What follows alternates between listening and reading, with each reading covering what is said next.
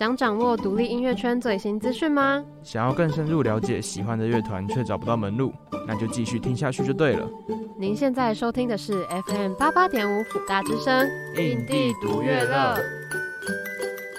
欢迎回到印地独乐乐，我是主持人可颂，我是主持人佩吉。恭喜大家，今年快要过去了。没错了，大家又熬完了一个在年中疫情再度爆发的一年。对，应该大家都觉得蛮感慨的吧？我自己就觉得蛮感慨的啦。就是就蛮糟的啊！去年就已经爆过，然后今年又爆一次，到底想怎样？不要在节目偷抱怨。那嗯，我自己是觉得今年，但是但是你不觉得就在疫情稳定之后，可以再度。重拾听团的感觉，这件事非常好吗？就是因为当你平常都觉得这件事很稀松平常的时候，然后疫情再度爆开，你没办法听团的时候，你就会突然发现，哦，其实其实听团是一件比你想象中更加美妙的一件事。嗯，失去后才才知道它的美好。对，但我觉得就是在开心听团的同时，也要就是注意与人的社交距离。对，因为毕竟大家现在疫情还是存在啊。对而且又有一个新的病毒，对。但是我我就是在家那段时间，其实反而就是那段时间对我来说，让我认，就是让我看到很多新的东西。例如，就是会听一些以前不会听的团啊，然后开始看一些电影什么的。嗯，因为我觉得是在家的时间就变变蛮多，然后你总得找些事情做。哦，这就像我们之前不是有讲到，就是你疫情在家都听什么样的歌曲吗？对啊，对啊，对啊。就像我就会听一些让自己心情比较平静一点的歌曲。我会偏向就是找新的，就之前不会听、没听过的歌曲来听啊。嗯嗯嗯，我记得就之前也有。之前也有一个音乐的 Instagram 账号呢，还有就推荐他在疫情比较严重的时候，有推荐大家几个歌单。他们有创一个叫做防疫歌单，然后它是什么？呃，它叫做静心篇还是什么？反正它就里面会收藏很多就是大家比较不熟悉的音乐，然后。他的歌曲都属于比较疗愈一点点的，所以如果大家有兴趣，那你觉得心烦气躁的时候，就是可以去听。那那个歌单呢，就叫做防疫歌单静心对话篇。他是懂听这个 IG 账号创建的歌单。那他其实里面就收藏蛮多，就是可能是他们自己觉得听了会抚育人心的歌吧。我自己就是像有 Deca Joins 的夜间独白，或者是。还有傻子与白痴的象牙洲，那里面还有收藏的练习一个人生活，就是我们之前有访问到的南希可恩所演唱的歌曲。那所以如果有兴趣的听众朋友，就是可以去听听看这个歌单。我觉得听完之后，对自己的心情平复上面会蛮有帮助的。嗯，那我就要问一个问题了，是有没有大海啊？没有。生气，还是我们也创建一个歌单啊？印地独乐乐的歌单。但是现在如果要用防疫当主题，好像其实也有点，你知道，我们已经我们印地印地专属歌单呢。哦，那我觉得这可以，对不对？我觉得我们可以创建一个印地专属歌单，然后把我们访问到的来宾全部都加进来，然后大家就可以收听我们自己喜欢的音乐。那我觉得创两个那我觉得创两个。为什么？一个放就是我们有访过的来宾，然后另外一个放我们没有访过的来宾。我们访不到的来宾吗？对对对对。还是我们改天再做一集，就是哭哭歌单。改天再做一集，就是遗珠歌单。哎、欸，好哎、欸，特别节目一批。对啊，好，那今天呢？今天我们是一个特别节目企划，因为我们跨年。没错。对，因为就是大家也知道要快要年底了，所以我们打算要做一个特别节目，跟大家分享一些。我们开头会先讲一些跨年的活动，然后再来我们就要干嘛？我们就要跨出台湾。去听一些台湾之外的地方的独立乐团的歌。毕竟新的一年我们要跨出去，不管是我们的脚步，希望我们的脚步可以尽快跨出去。另外一点就是，也希望大家可以在不只是只有知道台湾的独立音乐，也可以知道其他国家的独立音乐也做得非常厉害。嗯也庆祝一下，就是疫情趋缓，大家可以跨出家门，好好珍惜现在的一切。对，那首先呢，是先跟大家说几个跨年独立乐团表演比较多的晚会好了，可以选择啊。对，那首先第一个呢是基隆市所举办的晚会，那它的主题叫做摇滚基隆大步走，因为基隆之前也都会办嘛。对，但是你有去过之前的吗？没有，没有去过之前。你有去过吗？我完全没有。但是他因为其实基隆市政府在二零一四年的时候就蛮就是开始号召独立乐团在基隆的跨年晚会演出，所以他们其实是希望。基隆的跨年晚会可以成为培养独立乐团跟创作者一个重要的舞台。嗯，基隆真的是相当暖心啊。对，所以其实如果喜欢独立乐团的朋友，我觉得去基隆跨年是一个还不错的选择。当然还是要做好防疫距离啦。那他们从下午五点开始，然后总共会有十二组的乐团参与。那如果有兴趣的朋友，可以到基隆港的西三仓库旁边的停车场欣赏他们的演出。那演出，嘿，我们要不要来介绍一下阵容？好啊。阵容就是讲几个大家比较熟悉的，有无望合作社、先知玛丽、血肉果汁机、老王乐队，还有神棍跟 Trash，是不是都很厉害？我觉得就是都是一些大家比较耳熟能详的乐团。嗯，但是其实也也是有一些就是知名度相较之下比较没那么高的啦，所以可能也是会有一些意外的收获。对啊，我觉得我觉得这种这种活动最。让人觉得兴奋的点就是，你可以从那个晚会当中认识许多你之前没有听过的乐团。嗯，确实确实，我刚刚、嗯、结束有效期限的我有很大的感受。你说你开始喜欢李权哲的部分？我现在那个 Spotify 爱心前几首全部都李权哲。李权哲他的真的就是像我之前说，他的表演张力非常的够，嗯，渲染力很够吧？而且我、嗯、我不知道我之前有没有说过，就是我觉得李权哲现场听比较好听。然后回家听没有那么好听，但确实他现场听是很好听。但是我这边要修正一下，勘误勘误一下，就是我觉得其实他线上听也是很屌啦。对，推荐大家都去听听看。那还有其他地方有活动吗？有啊，呃，另外一个比较多，就是比较像是独立乐团取向为主的，应该在云林的剑湖山世界，他们有一个烟火秀，然后他们请到的乐团有 TZ Back，然后还有原子邦尼、怕胖。然后还有一些我没听过的，像彩色乐团跟糖猫。那有兴趣的朋友也可以自己去查一下那个相关资讯，然后说不定还可以就是你只要先去玩一下，然后晚上就直接那边跨年。你说先去剑湖山玩一下，对啊。而且我觉得近年来的趋势是有那种就是独立乐团越来越多在那种大型场合表演的契机耶。嗯，因为我觉得其实现在就是独立音乐有点像是台湾的。怎么讲趋势？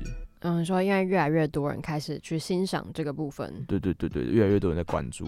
那其实今天还有另外另外一个小的活动，也不算是活动，就是有一个小的歌曲，嗯，怎么讲？哦，嗯，就有另外一个活动。对，今天有另外一个活动要介绍给大家，那个这个是线上的一个活动，那它叫做滚石壮乐队四十团拼经典。那它其实就是一个系列的计划，是由滚石唱片发行发起的计划。对，那因为他们已经成立超过四十年了，所以他们这次决定做一个系列计划，就是召集两岸之间的各二十组乐团，然后还有四十支的华语乐团的人，那会改编翻唱滚石经典作品，就是希望大家能够从不同的乐团当中的改编，然后。得到歌曲的一些新生命之类的，我觉得这个活动啊是相当的不错啊。就是像，我觉得其实有些老歌其实都很好听，嗯，但是现在就是你知道，就时间久了，大家好像就是不太会去找那些老歌来听，所以他透过这个方式也算是跟现在的趋势做一个结合，然后重新让大家认识之前的作品。对，而且它现在就是各个串流平台上面都听得到，像是 Spotify 啊，然后 KKBox 或者是 Line Music 上面也会有。所以如果有兴趣的朋友，其实也可以去。听听看那个歌单，就是我觉得他会把某一些新的歌曲，就是他可能是比较抒情的，那他可能经过别人的翻唱之后，会变得比较可能融合一点民谣啊、电子嘻哈之类的，就是会加入翻唱他们团的，就是他们自己的一些想法或者元素。对对对，而且他们的阵容其实蛮坚强，就像是落日飞车啊、Deca Joins 或是什么八三幺，很屌。对，大象体操之类的。这个活动其实蛮早就开始，它十二月三号就开始了。然后它的排程是每个礼拜会上架五首，所以听到这个节目的时候，应该已经出完了吧？哦，它分八个礼拜，所以应该还没、嗯、还没，但是已经应该已经有相当多的制作品可以去听听看了。对，所以有兴趣的听众朋友呢，可以去上网搜寻一下有关这个资讯。嗯、那刚刚有说到滚石四十这个活动呢，其实有集结了两岸的一些乐团，那其实也呼应我们今天的主题。今天就是想要跟大家聊一聊，还有介绍台湾以外的独立音乐的创作者。亚洲亚洲地区的，我们先锁定在亚洲地区的乐团，嗯、不只是乐团了，还有创作者。嗯嗯。那我想继续听下去的话，记得继续锁定我们的下一个单元啊！欢迎回到 indie 独乐乐，我是主持人可颂，我是主持人佩吉。好，那刚刚播放的这首歌曲呢，是由橘子海所演唱的《夏目漱石》啊。橘子海呢，其实是中国的独立乐团。那他们成军于二零一二年，然后他们其实来自于一个，嗯、呃，有蛮多异国风情的山东青岛，也是在中国。嗯、那它是由呃主唱昆明、鼓手清溪、贝斯手小鹿所组成的三人小型乐队。那其实他们在二零一四年的时候就发行了他们的第一张 EP。那这这张 EP 的名字叫做。Prehistoric Romance，没错。然后之后呢，他们就转投了音乐大厂太和麦田，在之后的两三年间，也都陆续发布了不少作品。其中，在二零一九年的正式专辑《浪潮上岸》当中，橘子海给听众们留下了深刻的印象，就是乍听之下，好像能用英伦摇滚来概括他们的音乐，但其实实际上，他们带来的是更多的是创作的创新与改变。对，哎、欸，那你第一次听到橘子海是在什么时候？你有印象吗？欸、有，就是我其实是很很最近我才听到橘子海，嗯、然后是他们的一首歌叫做《有暖气》。我自己是觉得，你不觉得 YouTube 的演算法很厉害吗？但是我都是从 Spotify 哦，就是因为 YouTube 还要再点啊。哦，我我都会给 YouTube，然后它就会自己自动播放清单，然后我是不小心听到这首歌的。但是 YouTube 不会就跳到那个吗？就像我。如果说播周杰伦播一播，都突然跳去王世贤，你我不会啊，只有你呀、啊，我觉得应该只有你而已。嗯、如果你们有这个困扰，欢迎就是可以分享给我们。对，但我我听到橘子海就是这一首。有暖气是在，就是我在做歌单的时候，嗯、就是它下面不是会有一些相似的歌曲，哦、推荐歌曲，对对对对，我是在里面找到的，然后就觉得好像还不错，嗯、但是跟我的歌单其实有点不搭，所以我觉得按爱心。我其实觉得，我第一次听到的时候，我以为这是台湾的乐团，因为它的风格，因为应该是说他们的歌曲大部分都是英文的，然后英文歌词，嗯，然后旋律，我自己觉得他们的风格跟。落日飞车还有 d a y c a 那个感觉有点像，就是我觉得它的节奏吧，带给人的感觉，应该是说带给人的感觉跟落日飞车有一点点像，哦，就都是比较抒情。对对对，然后就有一种听了会轻飘飘的感觉。然后我当时是以为这个也是台湾的乐团，然后后来就是越听越来越多歌之后，我就。对这个乐团太好奇了，所以我就跑去找了一下资料，才发现哦，他其实是中国乐团诶。嗯，因为我看到这首歌，然后我听到这首歌，然后哎，好像还不错，我就点点去看嘛，然后就发现哎，他叫橘子海，我也以为是台湾的团。而且其实我觉得中国就是在我们就是做这个特别企划的时候，我自己听了蛮多中国独立乐团的歌曲，我发现他们的歌曲做的非常，嗯，应该说他们的独立音乐做的很棒，就是。不管是旋律啊，或者是他们的歌词，其实都有超乎我自己的想象。哎，我本来就对他们没有什么就是想象啊，但是确实，因为我觉得他们应该是人比较多，然后所以他们的发展跟风格就会很多样，对，很很蛮多元的。嗯，那其实刚刚听到的那一首歌啊，就是收录在另外一张 EP《春潮》当中的《夏目漱石》。那这首歌应该是大家比较耳熟能详的歌，因为我自己当初第一首其实是听到这首歌。那它风格呢比较偏向 Dream Pop 的小品。那它也是像你刚刚说的那样，就是比较抒情、比较慢的歌。对，嗯。那同时收录在这张 EP 中的另外一首歌叫做《起床气》啦。那这首它就是有着 City Pop 的浪漫，像是就像与爱人在淋浴间共舞，空气中都弥漫着粉红泡泡的甜蜜气氛。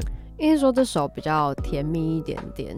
所以其实可以看得出来，他们的风格非常的多样，不会只局限在某一个风格，嗯，就是可以看得出来。如果从前面的歌曲往前往，如果从前面的歌曲然后开始慢慢听的话，就会发现他们的风格其实不会被局限住，然后有创新的趋势。嗯，那今天介绍的歌曲其实大部分都是比较久以前发行的单曲，但是后来呢，橘子海还有陆陆续续的出新歌，然后像是今年他们也有发行一张 EP，叫做《How To》。所以有兴趣的听众朋友呢，也可以去听听他们的歌。对，那接下来我们就播放一首他们的《起床气》。刚刚播放的这首歌是来自于动物园钉子户的《大大大大大象》。动物园钉子户在二零一七年成立，在二零一八年就发了第一张同名专辑。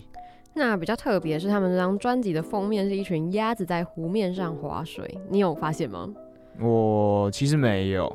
就很，我觉得非常有特色，因为看起来很滑稽，然后非常吸引人的目光。就是我当初看到的时候，就觉得。怎么这么奇特啊？就走一个高怪风对不对。对。那动物园钉子户虽然被归类为邓鞋摇滚，音乐也带有邓鞋摇滚的特征啊。那这边先跟大家解释一下邓鞋摇滚，它就是以大量的吉他跟合成效果器堆叠起来的。哎，就这一团听起来他们是没有负担，而且会让人觉得放松的。其实它是另类的摇滚支派，所以它其实是出现在一九八零年代的晚期的英国。那在一九九零年到一九九一年是在巅峰，那它会叫做邓鞋摇滚，其实因为它的英文叫做 shoegazing 或是 shoegaze，所以它才叫做。邓鞋摇滚，嗯，那因为在这些乐团演出的时候，他们会经常站着不动，呃，他们会全神贯注在地上的效果器，就像是盯着他们自己的鞋子一样。哦，他们最近也参加了滚石壮乐队四十团拼经典的系列活动，那他们翻唱的歌曲是来自陈绮贞的《温室花朵》。我觉得他们把这首歌翻唱的非常有他们自己的风格，就是有跳脱陈绮贞清新的感觉。嗯，我觉得这这个才有符合到就是滚石办这个活动的初衷，就是不只是要让大家重新听见经典作品，也企图在经典作品上做一些改变。对，然后也让更多人知道有许多乐团正在为他们自己的音乐努力。嗯嗯。刚刚听到的这首歌是来自姚十三的《北方女王》。姚十三是来一个来自中国贵州的音乐人，但他其实很早就在接触音乐了。最早最早的时候，大概是他十三岁的时候，他就开始就在学二胡。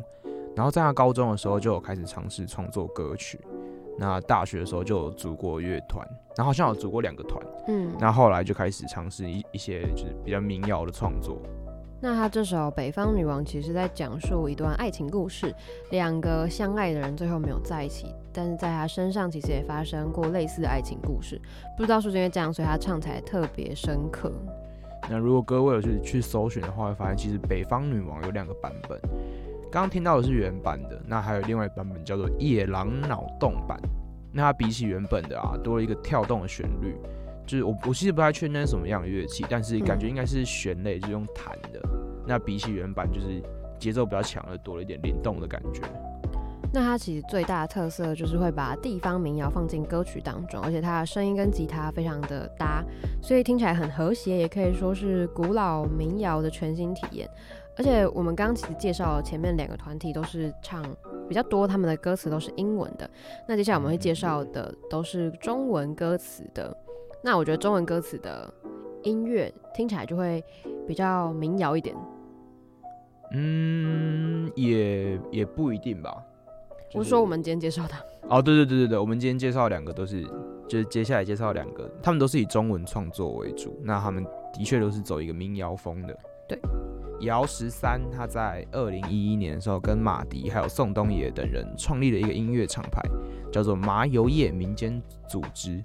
那之后，他们也有一起办过一些表演，啊，也也都蛮受到关注的。那刚刚听到的这首歌是来自马迪的《失物招领》，那这首歌它是《换夫》这部剧的插曲。那你有看过《换夫》吗？我没有啊，你有看过吗？没有。那马迪呢，就是我们刚前面有提到的音乐厂牌麻油叶民间组织的成员之一。那它最大的特色就是用开阔。而且沧桑的唱腔，但唱出的歌词却是情感丰富又细腻，所以两者其实会形成对比，非常的好听。嗯，那他的作品就大家最熟悉的，应该就是《南山南》啊。你有听过南山南吗？有。对，那我我会觉得这首歌就是很明显，就是就听出他那个对比的感觉。吗？没错，没错。我自己印象深刻，还有一首是《傲寒》呢，而且他们的歌词其实都写的蛮好的。我我觉得就是中国他们有一个呃，至少我听的，他们好像都有共同点，就是他们的词都会写的比较文言一点吗？对，比较极端，就是要么就是极端壮阔，要么就是极端的华丽。我觉得华丽来、oh, 来形容，我觉得很，我觉得是壮阔，因为像是他像刚刚那个南山南的歌词里面就有写到，我在北方的寒夜里，四季如春。嗯、你不觉得用听的就觉得那整个画面是，就是你用你用听的的时候，就是光是用听的就会觉得非常的壮阔，因为你可以想象那个画面，你就会觉得你好像置身在你知道雪地里面，然后他又运用一些对比法，然后。我觉得他歌词其实写的蛮悲的，就是可能是什么，他的心里再也装不下一个家，做一个只对自己说谎的哑巴。而且他们的歌词都写的有押韵呢，你不觉得有押韵的歌词就很漂亮吗？对啊，就是就是，而且听起来会顺顺畅很多。对，非常的顺畅。所以这也我觉得这也是为什么马迪的歌曲会让人有一种共鸣感嘛，就是就是会有一种感觉到很壮阔，然后。但我觉得就是其实它呃，我觉得壮阔点应该是在于就是整个整个画面的营造，但它要用一些对比，像你刚刚有提到的，就是四季如春那个对比，就会让你把重点在整个壮阔的画面之中聚焦在某个点上，嗯，而且非常有古风，就是古古雅的感觉，嗯，对，中国风。嗯，那可惜因为这这首《南山南》就是因为版版权的问题啊，所以我们没有办法播放。那这首歌呢，就是跟我们前面讲的那个对比的感觉，就是也是非常强烈。那有一个比较有趣的事情，就是它的名字第一个字其实是由油叶组成的，所以把它拆开，你们就会跟前面的马放在一起的时候，就会变成马油叶。所以可能念快一点，或是谐音，就会跟他们音乐厂牌马油叶的谐音一样。嗯，非常有趣诶。刚刚播放的这首歌曲是由 Palm Viparite 所演唱的《Lover Boy》。那接下来就要进到泰国独立音乐的 part 啦。对，而且我觉得泰国音乐也跟我当初想象中的不一样，就是他们也非常多元诶。我以为只有泰文，但其实他们也唱了非常多英文歌。我乍听之下会以为那个是英国或是美国乐团所演唱的歌曲。嗯就是我觉得他就是像我自己查到的几个团，就其实就有很就是两三个不一样的风格，像是有很就是比较轻松的摇滚，然后有很热带的感觉，然后有纯音乐，然后比较比较 jazz 的。对，而且所以其实我觉得就是跳脱台湾这个框架之后，你就会发现其实有非常多的地方做的音乐的感觉，其实都跟台湾不太一样。嗯，就是平常比较不会接触到的歌曲类型。那我觉得多听也是就是很重要的一点。对，那 Pom Viparite 呢，其实就是来自泰国的歌手，他其实不是一个乐团。那他从十五岁开始就学习鼓跟吉他，过几年之后他就自己自创歌曲，然后制作翻唱影片。那大家也知道，就是现在是一个 YouTube 非常盛行的时代，不管是社群媒体啊，或者是。呃，一些串流平台其实都非常的流行。那因为他创作这个翻唱歌曲呢，他其实也慢慢的就是蛮多点击率的。那他在二零一七年呢就发行了首张专辑叫做《Man Child》，接着呢，二零一八年就推出《Lover Boy》，然后他就爆红了。那到现在，他在 YouTube 就累积了四千万的点阅率。他其实不止在泰国很红，他其实在全世界都非常红。然后他也开始巡演，就在美洲啊，或是欧美地区有巡演。对，他们其实他其实，在亚洲还有欧美地区都有进行巡演。我觉得就是其实就是社群媒体跟串流平台这种这种发达，就是对于音乐的传递真的是帮助很很大。嗯，对，就像我们之前访的那个温蒂漫步，他们其实也没有想过自己会一夕之间爆红。嗯，就是我觉得就是提供一个管道。呃，对听众来说是管道，但是对创作者来说，我觉得是一个舞台或是一个被别人看到的机会。对对对，所以我觉得真的是，但其实串流平台的盛行，其实也会造成一些间接的压力啦。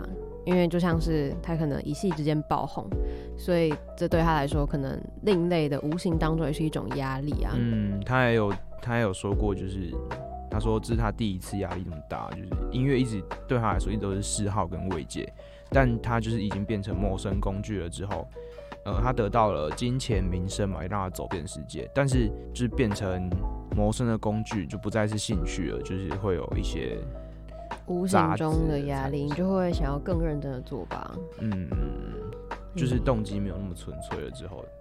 嗯，但我觉得这不可避免诶、欸，就是本来就是。呃，你可能当你开始做你喜欢做的事情，然后并且有一点点成功了之后，我觉得这件事就变得没有这么单纯了。我觉得压力的来源还是来自于那个，就是有被看见这件事情。Oh. 就虽然说是自己给自己，但也是因为被看见了之后，就是它不再是你自己做的爽就好，你会开始想说，哎、欸、啊，如果听众听到这个，他会怎么想？对，就是开始会比较在意别人怎么看你的音乐这件事情。嗯唉，这就是他人即地狱啊！那其实他们他今年有发行一张最新的单曲，叫做《Hello Anxiety》。那他其实就是在说他自己过去受到这件事焦虑的过程，然后以这个为主题创作出新的音乐，然后就会传达到任何难熬的日子都会过去这件事情。就是我觉得从这首歌当中也可以看得出来他的焦虑，然后还有他如何克服这件事情。所以如果听众朋友也深陷在焦虑当中，我觉得可以听听看这首歌曲。而且我觉得其实音乐很有趣的一点就是，如果你去听一个一个创作者，他从以前到现在，就是你这样一路听下来，你你会有一种见证了他的变化跟成长的感觉。呃，可能从他很简略的音乐，然后到他现在，对，然后现在他现在可能制作出一个非常精致的音乐，你就会觉得。哇，就是一路走来，就是他，你会看见他的成长，还有，我觉得有点间接参与到他人生的一部分的感觉。嗯。对，而且我觉得就是不只是一些技术层面，你可以看到他就是心态上的转换，这也是有可能。而且我觉得就是就借由我们前面说到的疫情啊，还有这首歌，其实也可以知道，音乐对于人来说其实是一个不可或缺的事情。哎，你可以想象，如果生活当中没有音乐，会发生什么事情吗？但是我我想不到，因为音乐的来源不就是声音？对啊，那如果你今天本来就是我们生活的一部分，对啊，所以，你没有办法想象这件事情啊。哎、欸，但是就这首《Lover Boy》是我会很喜欢的歌，哎，因为它节奏非常轻快啊，就是、就是、它它跟我平常会听的歌就很像。对，然后其实它的它的 MV，它的 MV 其实拍的不错。我有看，我刚好看一下看一下 MV，他 MV 就是，我觉得他 MV 就很热带，就是穿着花衬衫，然后嗯，就是它整个呈现的是一个轻快轻松的感觉，嗯，MV 跟音乐很搭啦，对，哒哒哒哒哒，那来听完我们介绍这么多亚洲不同地区的独立音乐之后，不知道大家对于不同国家的独立音乐有没有更加了解嘞？嗯，其实我们最主要的目的。也不是让你们就是有说说有多了解其他国家的音乐，我觉得主要是就是让你们知道说国外其实也有很好听的音乐，然后让你们自己去摸索。嗯，因为我觉得，嗯，应该是说，就我觉得了解其他地方的音乐是一件非常好玩的事情。嗯，就可以听到一些以前没有听过的东西。嗯，而且也可以慢慢摸出来，就是现在在流行什么样类型的音乐，像什么可能是 Dream Pop 或 City Pop，然后也可以从这些音乐当中，不管你是刚开始接触独立音乐，或者是你已经接触了很久，想要寻找不同类型风格的音乐的听众朋友，其实都可以借由这几个节目，然后。